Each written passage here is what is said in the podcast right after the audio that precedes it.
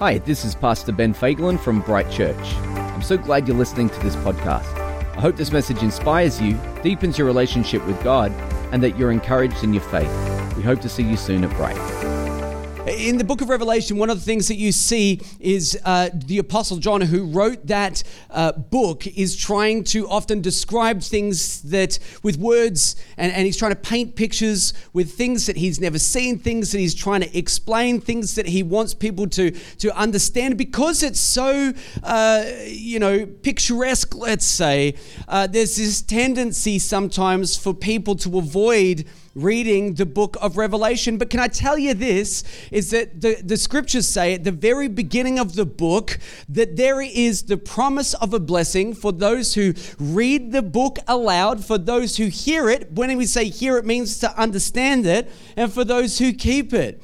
And so I just thought, let's get blessed the next seven weeks, everybody. Uh, you know, like if, if that's true, well, let's go ahead and do that and let's read it, let's hear it, let's keep it, uh, and let's keep it in our hearts. So I guess people could look at the book of Revelation and it seems like stories and, and, and they think, you know, it's hard to understand, or, or maybe there's this sort of re- reference that the, that the Bible is just an old fashioned book. It's just for, for um, you know, old fashioned values. Well, let me tell you something the book of Revelation would just throws all of that out the window, and I'll tell you why. It's because when we read the book of Revelation, we realize that it's not just anchored in the past, it speaks about our present, but there's so many prophecies in the book of Revelation that point towards our future.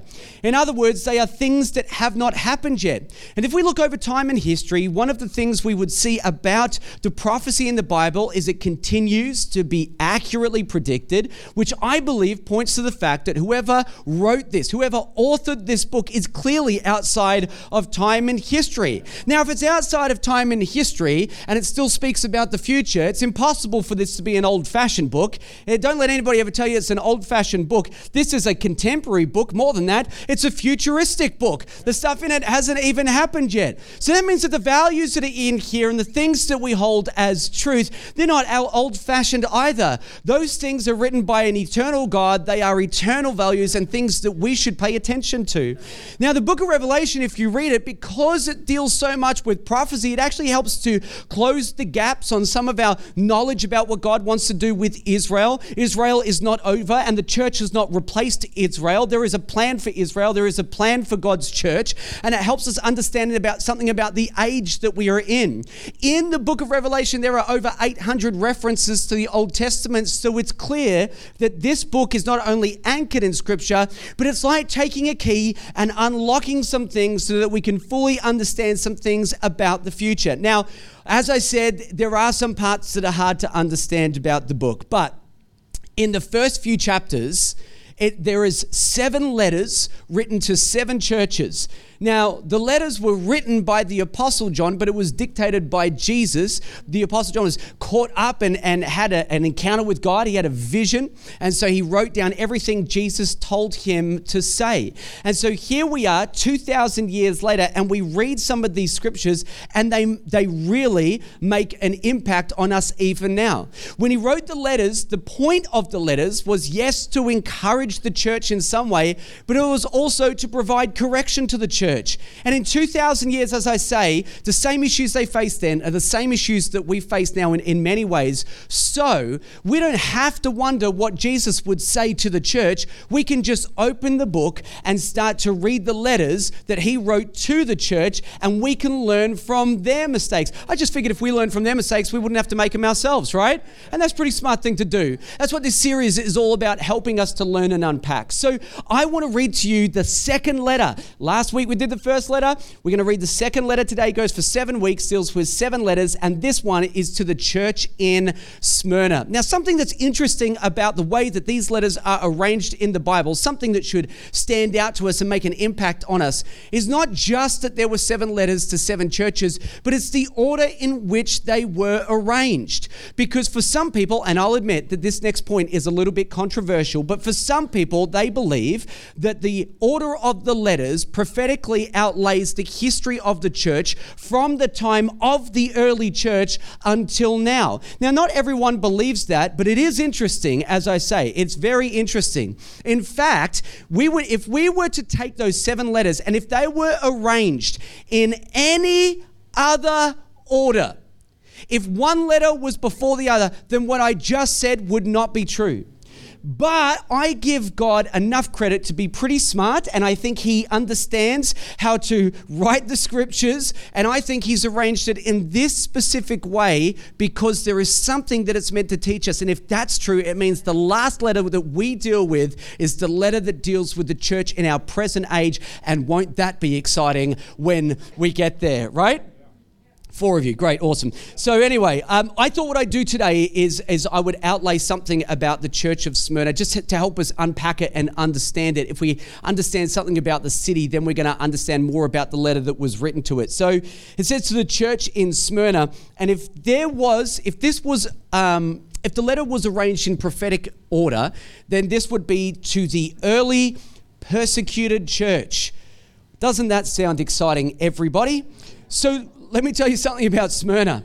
The word Smyrna comes from a, a root word myrrh, and myrrh is, was one of the key exports of Smyrna. They were a very wealthy city. It was one of their key exports. And myrrh is actually like perfume, and when you crush it, it gives off a scent.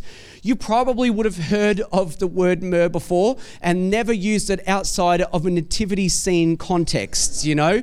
Because what did Jesus receive? Gold, frankincense, and Okay, so we understand that they were the gifts that he got. I wonder if you know that the gifts that Jesus received, even those themselves, there was something prophetic about them. There was a reason why he received gold, frankincense, and myrrh. And when it comes to myrrh, it was a foretelling of Jesus' death. What does the scripture say except that he was crushed for our iniquities? And so it points to something that was going to happen in Jesus' life. And, and, and when I say that Jesus was crushed for our iniquities, if I leave that there and move on and don't explain it, it is quite odd. So that is actually talking about the gospel of Jesus. And I believe that it doesn't matter what message you preach or what scripture you read, honestly, as Christians, it all comes back to Jesus. Every message we hear should have something to do with the gospel because I think the entire Bible points to the person of Jesus. Jesus. And the gospel is the greatest message you'll ever hear in your life. It's a message that no matter how far you are from God today, He absolutely loves you. And He made a way for you to be in relationship with Him. And guess what? It's not if you just be really, really, really, really good and do your absolute best, you won't impress God because you'll still fail. You know why? Newsflash, you are not perfect. It's actually not a news flash, is it? Every single person on planet Earth understands that they're not perfect all of the way through their life. But here's the good news, and that's why we call it the gospel. It's good news. Is that you don't have to be. Jesus lived a perfect life you could not live, and then he gave it to you as a gift. That's why salvation as a gift. He paid the penalty for your mistakes. And if by faith today you say that you believe he died for your sins and you want to enter into a relationship with God, you can. Isn't that awesome? There's no working up to it. You don't have to be good. Sometimes I hear people say, Oh, if I walked into a church, it would fall down. You kidding me? God loved his church so much, he created this so that you could know who he is. Amen? So, let me tell you about Smyrna. It's a port city with two harbors, which is part of what made it such a wealthy city. And the city kind of spread up this mountain, Mount Pagos. And when you got to the top of the mountain, there was a fortress. It was called the Crown of Smyrna. The Crown of Smyrna. Now, in the city of Smyrna, they worshipped a number of different uh, gods and, and deities, but it was the center for a god called Dionysus, a, a false god that they would worship. Dionysus. And Dionysus was the God of wine. Immediately, some of you were drawn into the message. You've heard everything I've said, and you went, wait a minute, say that again. Yet the God of wine, it's okay to have a glass. Don't worship the God of wine if you understand what I'm saying. And so, anyway, they worship the God of wine, and the priests, the temple priests, they would wear what we call a laurel crown. A laurel, have you ever seen pictures of Caesar? Uh, you know, and he's wearing that, it's like a leafy crown. Yes? Okay, that's a laurel crown. In fact, they say this is where it started with Caesar starting to wear that crown. It was a it was a laurel crown. So now that you know a couple of interesting things about Smyrna, let's read the letter that Jesus dictated to the apostle John. It says in Revelation 2 verse 8, "And to the angel of the church in Smyrna." Now, Jesus is dictating it, John is writing it, and he gives it to the angel. What? Well, the word angel, it actually means um, messenger or envoy. So uh, the letter was going to go from John to the messenger who would give it to the church. With me so far? Yeah.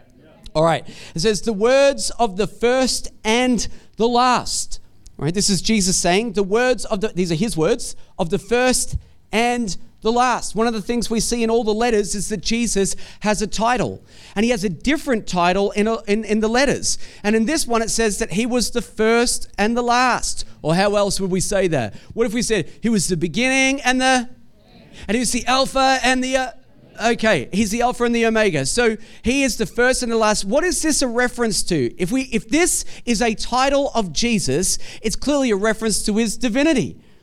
He's the beginning and the end. What? Of what? everything, right? So it's a reference to his deity, his divinity. And then it says, who died and came to life. Now, gods don't die.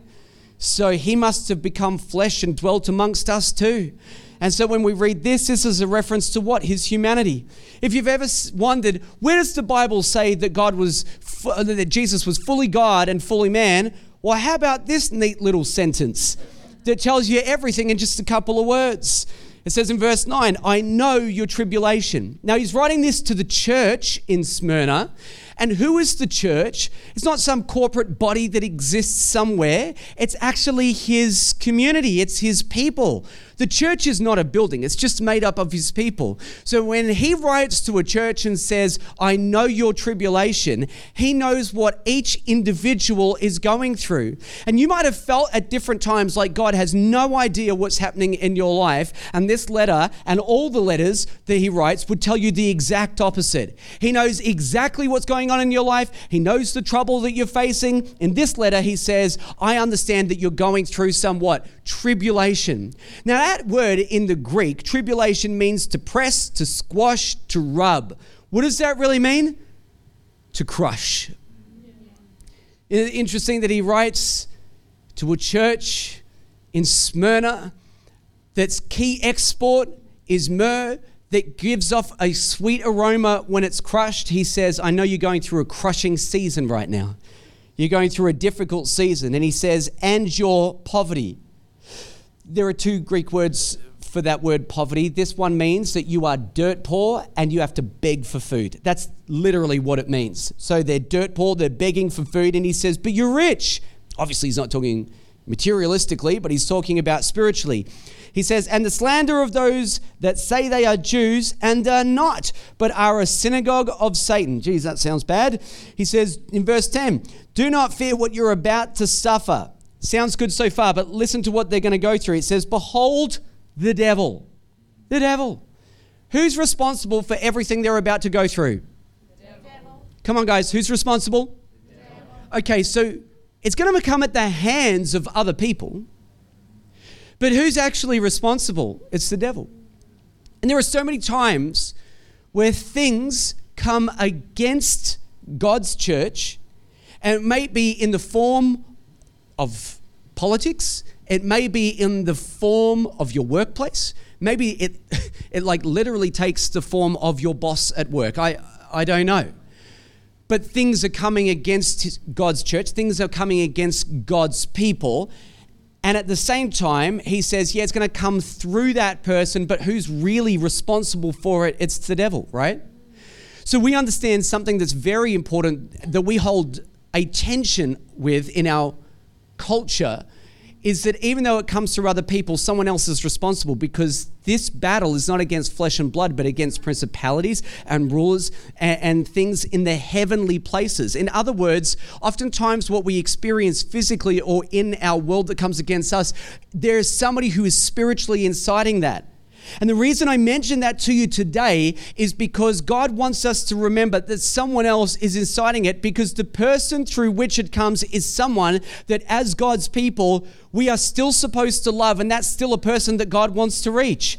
So if we make that person the devil, whoever they are, then we've missed the point. Something's behind what they're doing, and our job is to reach and love the person that it comes through. And that, whoa, that's attention. That's a difficult thing. Thanks for your encouragement, Mum. Appreciate you.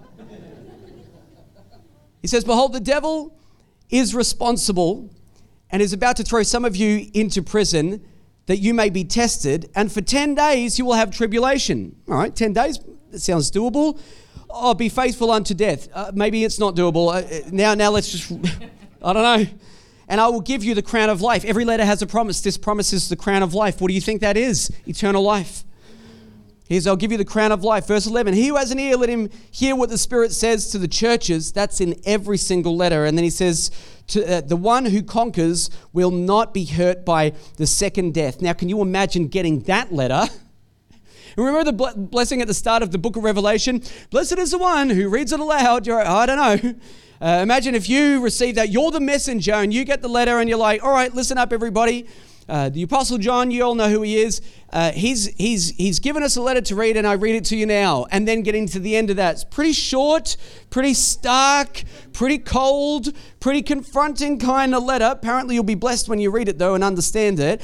And Jesus says, midway through that letter, by the way, don't be afraid. Makes me wonder whether he understood everything he said after that, because he said, don't be afraid. Or, you know, they're talking about going through 10 days of tribulation and then it's going to end in death for some people. If you receive that letter, you'd be thinking, hang on, wait a minute, is this really. You reckon you got it from the Apostle John? I don't know. Like, would Jesus really send us a letter like that? Like, because, because we have been praying for the opposite of that.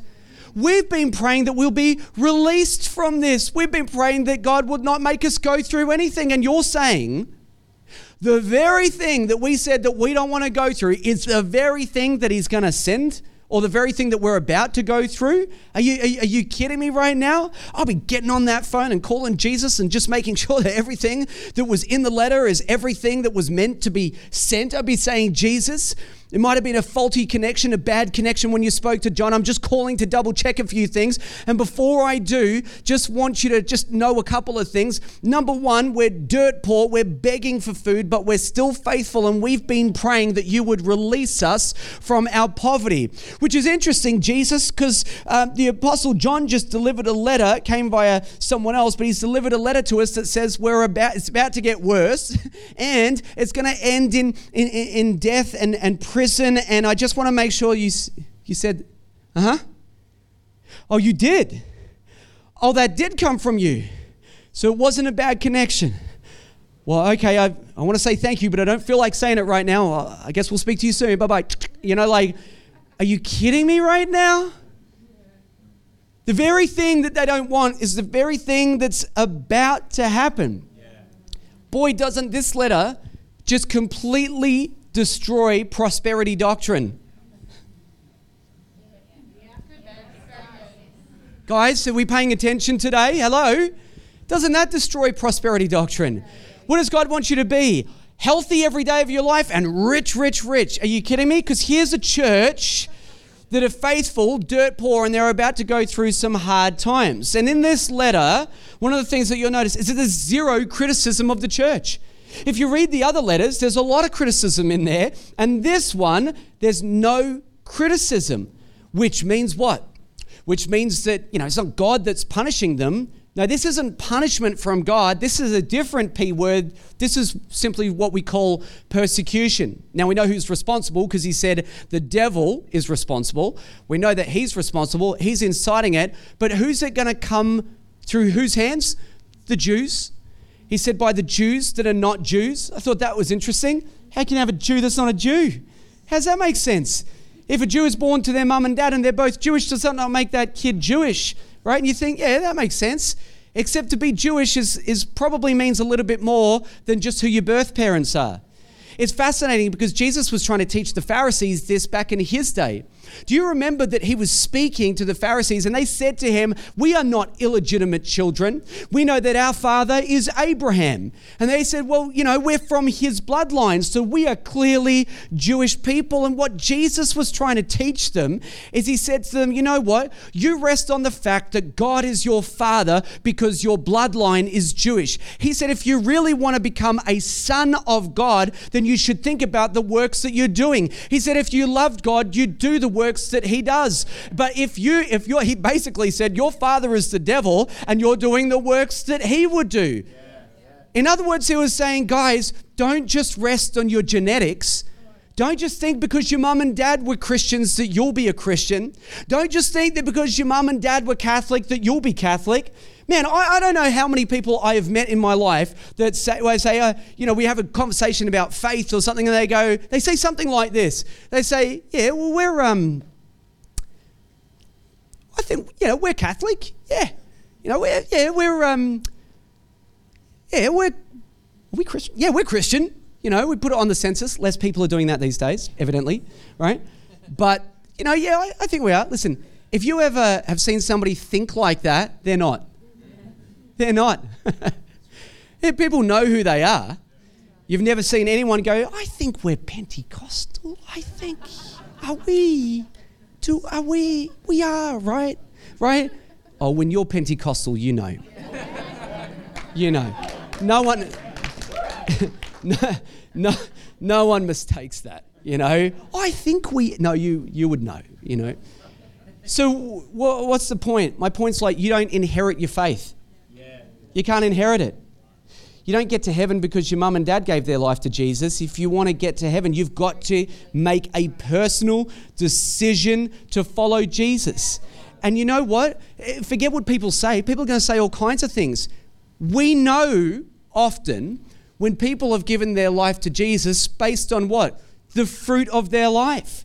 What did Jesus say? He said, A good tree will produce good fruit.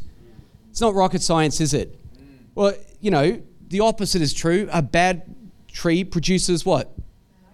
Right. That was so easy. So a bad tree produces bad fruit. So the fruit gives us indication about the health of the tree. So you're supposed to be producing good works with your life. Those works will, by the way, they will not get you into heaven ever, right? What are they then? They are the evidence that genuine faith is present. Yeah? So they're not going to save you. It's the faith that it's the it's the evidence that genuine faith is actually present because no one's forcing you against your will to do these things. You just want to do it. So when you see the fruit of a person's life, it tells you something about their spiritual health and how they're going. Now, if you produce that kind of spiritual fruit, it will attract opposition. Evidently, this has been happening for a long time now, because this is exactly what he's writing about in the scriptures, what John wrote. And the church in Smyrna, the Smyrnians, I will call them. I don't think that's a thing, but it's my sermon, so who cares? I'll preach it how I want right? The Smyrnians, here they are, they got told what? That they will have persecution for, do you remember how long it was? For how many days? Okay, so for 10 days. Well, what does that mean? It sounds pretty short. Okay, so they, I don't know if they had a conversation. They said, sounds like it's going to be tough, but in a week and a half it'll be over. Unless it's a uh, what we call a Hebrew idiom, which actually means that it's going to be for a short period of time.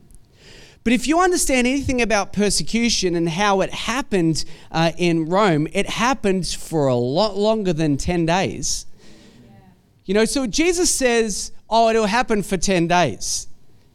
How many times have you felt like God was going to do something in a time period that you thought it was going to happen? You prayed to Him. One of the things I've discovered about my relationship with Jesus is that He doesn't wear the same watch that I have. Mine beeps off and says, Need that uh, healing right now or that blessing right now.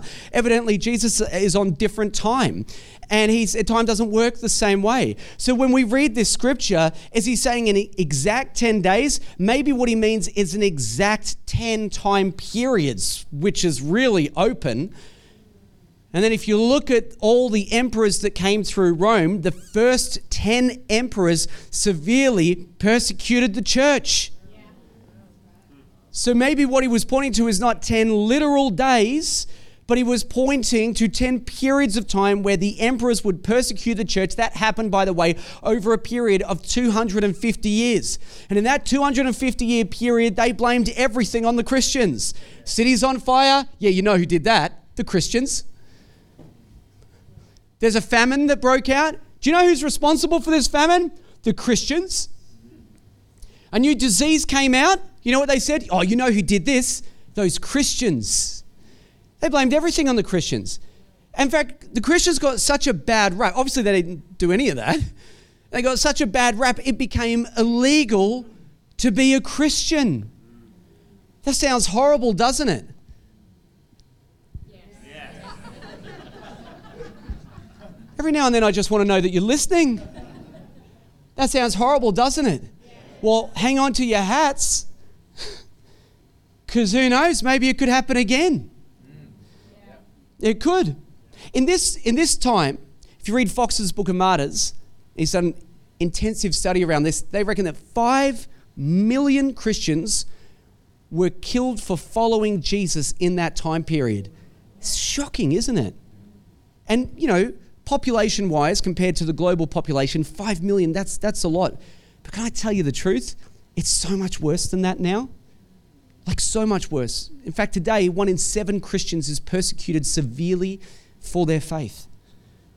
I'll put a, a number attached to that. I'll attach a number just for a frame of reference. 360 million people around the world are severely persecuted for their faith.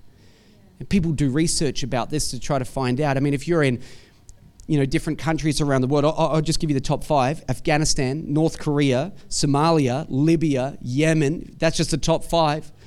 If you're in those countries, you'll be, you'll be murdered for following Jesus. And you think that's, that's wild. By the way, how, how do we know that they're the top five countries? Well, people do research about it. One of our missions partners is a group called Open Doors, and their job is to support the persecuted church.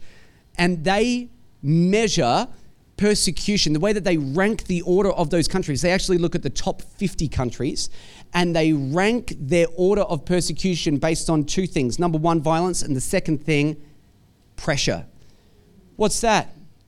Crushing. It's crushing. I know you're going through tribulation right now. I know you're going through crushing right now. What will you say when you feel under pressure from your culture to compromise what you believe in? What will you say? What will you say when persecution knocks on your door and asks you to walk away from what you believe in to avoid that, that kind of penalty? What will you say? You know, when I was when I was becoming a Christian and getting involved in church, one of the things that I thought, I thought, my God, maybe you'll ask me to, you know, pastor or something one day to be honest, I always thought it'd be all right maybe being a team pastor, but definitely not the lead guy.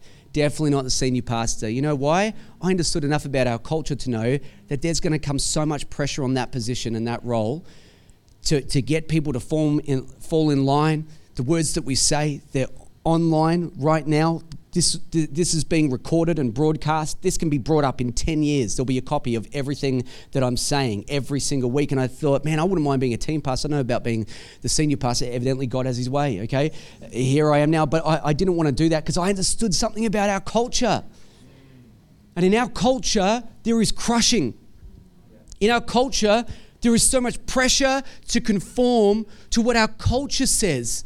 And I, I tell you the truth, they don't have the moral high ground, but people are shifting what they think and what they believe. You will get crushed on social media if you actually say what's in this book. You will get crushed there. You, you will get crushed in your workplace if you wear a lanyard and it's not the right colors. You could get crushed in there. Why? How come you're not wearing it? You know, everyone wants to talk about tolerance except when it comes to the Christians uh, and the Jews. That's true as well. We want to talk about tolerance, but there's no tolerance there for what the Word of God says. And you know what? He's the same God yesterday, today, forever. His Word doesn't change, but we're, we're, we're looking at, I said this last week, I'll repeat it on purpose. We're looking at a culture and a generation of young people who are hoping to reinterpret what this says. You know what I, why I think that's happening? To take the pressure off. Because if we can make people feel more comfortable about their, their sinful lives and, and, and everything that this says is sin, if we can reinterpret that and say it's not, then I don't have to go through the crushing. And people want to avoid the crushing at all costs, but it's going to be pretty hard to do because evidently it is mounting. It's getting, it's increasing. You get, get crushed by your own family. You get crushed by your friends if you hold a different narrative to the one that they have. And we have to accept that this is God's word. It is what it says. He means what he said. He's not going to change his mind about it. And at the exact same time, I'm kind of thinking, how can we get out of this? Does anybody want to get out of the crushing? Is anybody interested in doing that today? Hello? Just put your hand up if you just as soon avoid it altogether, right?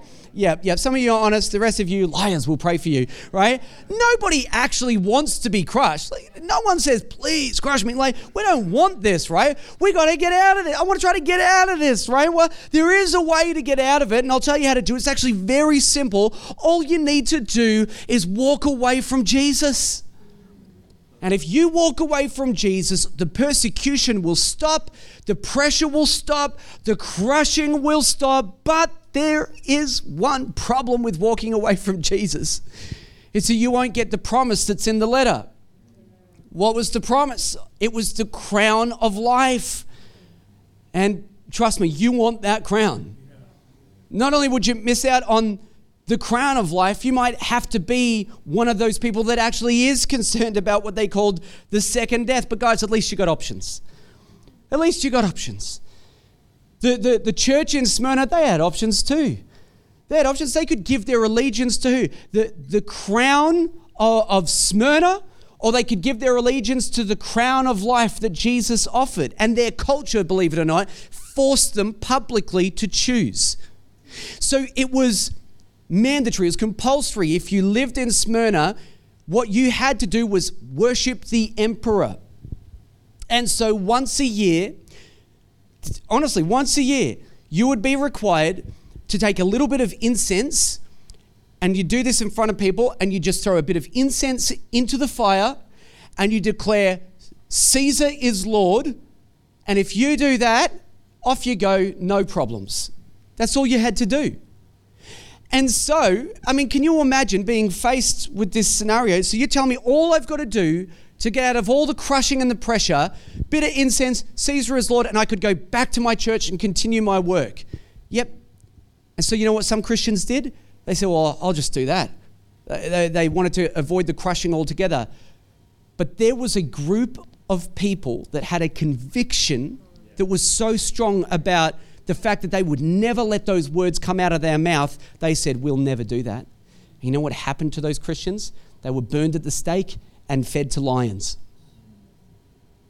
Guys, lions. like actual lions. Can you imagine that? Like here you are, and someone says, Look, who cares? You say the words. It's three words Caesar is Lord. Who cares? You don't even have to mean it, right? You just throw the incense in, you say three words, you're back to your good old life. So just do it and just do it publicly. And they said no. I'm trying to imagine this. Like here you are, they give you the incense, you can choose what to do with it, and you're standing there, you've got two paths that you can choose. One is throw the incense, say the three words, back to church. The other path is say no, they say, right, see that lion over there licking his chops, we're going to feed you to him. It's a pretty tough call, isn't it? And you think, what is like these guys, all they had to say was, was three little words. Aren't they, aren't they thinking about their deaths? Aren't, aren't they concerned with their life? Well, yeah. Precisely. That's exactly what they were concerned about. They just looked a little further than the ones that were trying to preserve their lives. They just looked a little deeper. Oh, don't get me wrong, no one wants to die, but they were more preoccupied with the second death than they were with the first death. So we're going to go through some hard times right now, But even if we go through these hard times, we'll come out, uh, you, you know, and we'll go into life eternally. I, I, I, didn't read this this morning, but I want to read it. This is something that the, Paul the Apostle said, who went through immense crushing. He said, This light and momentary affliction is preparing us for an eternal weight of glory beyond all comparison as we look not to the things that are seen, but the things that are unseen. For the things that are seen are transient, but the things that are unseen are eternal. He said, You know what? This is light and momentary. This guy was stoned so badly that he died and he had to basically be raised back back to life. He was shipwrecked, he was beaten, and he says, Oh, it's light and momentary. They took an eternal perspective on what they were going through and they said, No, we're, we're not going to do it. Sometimes we've got to think about what we're really afraid of. And I do think this we've got to get our fears in order. We've got to get our fears in order. You know, like if I, all right, so everyone's afraid. We all have things that we don't like, right? Like, who doesn't like spiders? Yeah, of course you don't. Like, people don't. Anybody that says, oh, I love them, I'm like, I'm afraid of you. I don't know about you. Yeah. If one, like, I don't have a fear or a phobia, but we don't, I don't want to hang around with them. So, so, you know, I don't like spiders. You know what I don't like? You know what really freaks me out? I wouldn't say I have a fear because I still go into the ocean. But if I can't see and I'm swimming and seaweed touches my leg, I'm like, that's it, I'm gone. Jesus, take my life now. He's got me. You know why? Because I love my shark docos and I read, I watch them all the time, and I know what's going to happen. I'm going to get in the ocean, something's going to touch my leg, and I think it's a shark. He's got me, right? So, so, so yeah, I'm afraid of that, right? Now, now those things there might be like small fears, like you know, not not a really big deal. Um, guys, where would you put lions? Yeah, pretty high on the list of things to be afraid of. All right. Well, in that list of things to be afraid, where would you put denying Jesus? Where would you put that in the list? Is that somewhere down here? Because anybody that threw the incense and said the three words, they probably put that down here. But the guys that had a, a, fear and a reverence for God and said, I will never say those words, they put denying Jesus at the top of their list. And you know why? I'll tell you why. Matthew 10 33 to 30, 32 to 33 says, so everyone who acknowledges me before men, I will also acknowledge before my Father who is in heaven. But whoever denies me before men, I will also deny before my Father who is in heaven. You got to get your fears in order. You got to get your fears in order. What should you really be concerned with? What should you really be afraid of, right? And as I look out over this room today, and I feel supremely confident in saying this, right? In about a hundred years, you'll be so glad that you did that. Because, guys, in a hundred years, you're not going to be here. Right? Who, who wants to go to heaven? Yeah, all right. Do you know how to get there? Do you know the, the doorway with which you must enter to get there? I'll give you two options. Either Jesus is going to come back, or you'll meet him before he does. You'll meet him on the way. In other words, you, you, you got to die. And so I look at this and I say, well, we want to go to heaven. So if I want to live there and have eternal life, I've got to get my fears in order today and make sure I'm occupied in this life with the right things. Here is, here is my point, and honestly, I'm finishing this message right now. Normally, the team are here by now. I don't know where they're doing. Let's believe that. Um, this is there is one point to this sermon. There's just one point. And here it is. Never, ever leave the one person who can save your soul. That's it. Like we don't, we don't, we don't need to know much more than that. Never leave the one person that can save your soul. It's Jesus, no matter what. We're not, we're not selling out for anything. We're not giving him up for anything. These guys wouldn't even give up their lives or save their lives for that purpose. They said, We'll give them up to hold on to Him. Never give up Jesus for anything. He's the one person that can bring you from this life into eternity. I want you to imagine it. Think about it like this Imagine you're in a house and it's caught on fire and the whole thing is burning down. And there's a room that you're in and, it's on fire. And a fireman walks into the room and he says, Hey, I'm here to help you. And if you come with me, I will carry you. Now, we're going to make it through that fire, but you're going to have to come with me. We're going to make it through. I will be with you. We will do this together. And I'm going to carry you out into safety. And instead, you say, nah, this side of the room isn't on fire yet. I'll be safe for just a little bit longer. I'm just going to stay here. Guys, the whole thing's burning down. The whole thing's going to come to an end. And if you think that you're preserving your life for just a couple of years or, or just a little bit longer by saying, no, no, no, leave me, I'll do it on my own, I can do it by myself, what are you, crazy? Jesus is the one person who will pick you up and carry you from that flame into eternal life. Never, ever leave the one person who can save your soul. Never leave Jesus. Never leave Jesus. Never walk away from him. Never deny him. Confess him, and he will confess you. Do you know what's interesting to me? There are seven letters written to seven churches. It is two churches, in fact, that, that only received commendations and didn't receive corrections the church of Smyrna and the church of Philadelphia. And they are the only two churches that have lasted for the last 2,000 years. Every other church is no longer around. And that makes me think. It makes me think. See, sometimes for the next generation, we did baby dedications today. We're so aware there's another generation that's coming through. And for that generation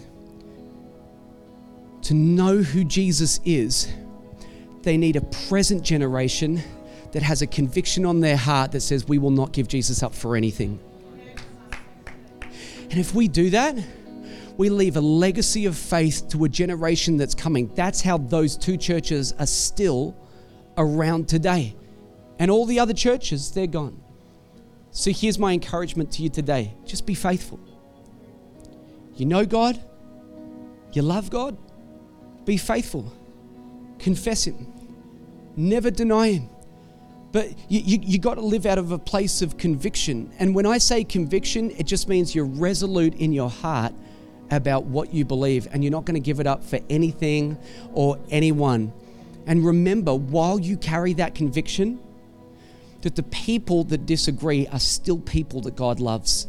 And it's our job to do everything we can to lead those people into a relationship with God as well. So, yeah, carry your conviction, carry it with wisdom. Do you understand what I'm saying? Can I pray for you today? Why don't you stand to your feet? I am going to pray that God will give you courage to hold on to your conviction. So let's do this. If you want to receive this prayer, raise your hands right now. Father, I thank you for every person that's in this room right now that has a belief that Jesus, you are God. And I pray, God, that you would give them courage to continue to believe that and confess that no matter what our culture throws at us. No matter what we hear, no matter what we see, I pray that, our church would be filled with people that are uncompromising when it comes to their faith and God, we as we look through even the scriptures, there were always people that said that they would they would uh, not confess you publicly for fear of persecution. But God, I pray that the presence of your Spirit would fill people, that we be Holy Spirit filled people that love you and refuse to step back. In fact, God, I pray that we step up. I pray that our witness increases. I pray, God, that we talk to more and more people about who you are, all the more as we see the day drawing near. So, Father, I pray for every person that says, That's me, God. They're saying, I, I, I want this. I pray, God, stir them up. Stir them up, God. Give them faith again to be able to confess who you are without fear of retribution because we're not living for other people. We have a healthy fear or in reverence of who you are in our lives. And I pray this in Jesus' name. Amen. Hey, thanks for listening to the Bright Weekly podcast. We hope you're encouraged today and we'd love to see you at one of our services. So to connect further with us, head over to brightchurch.com.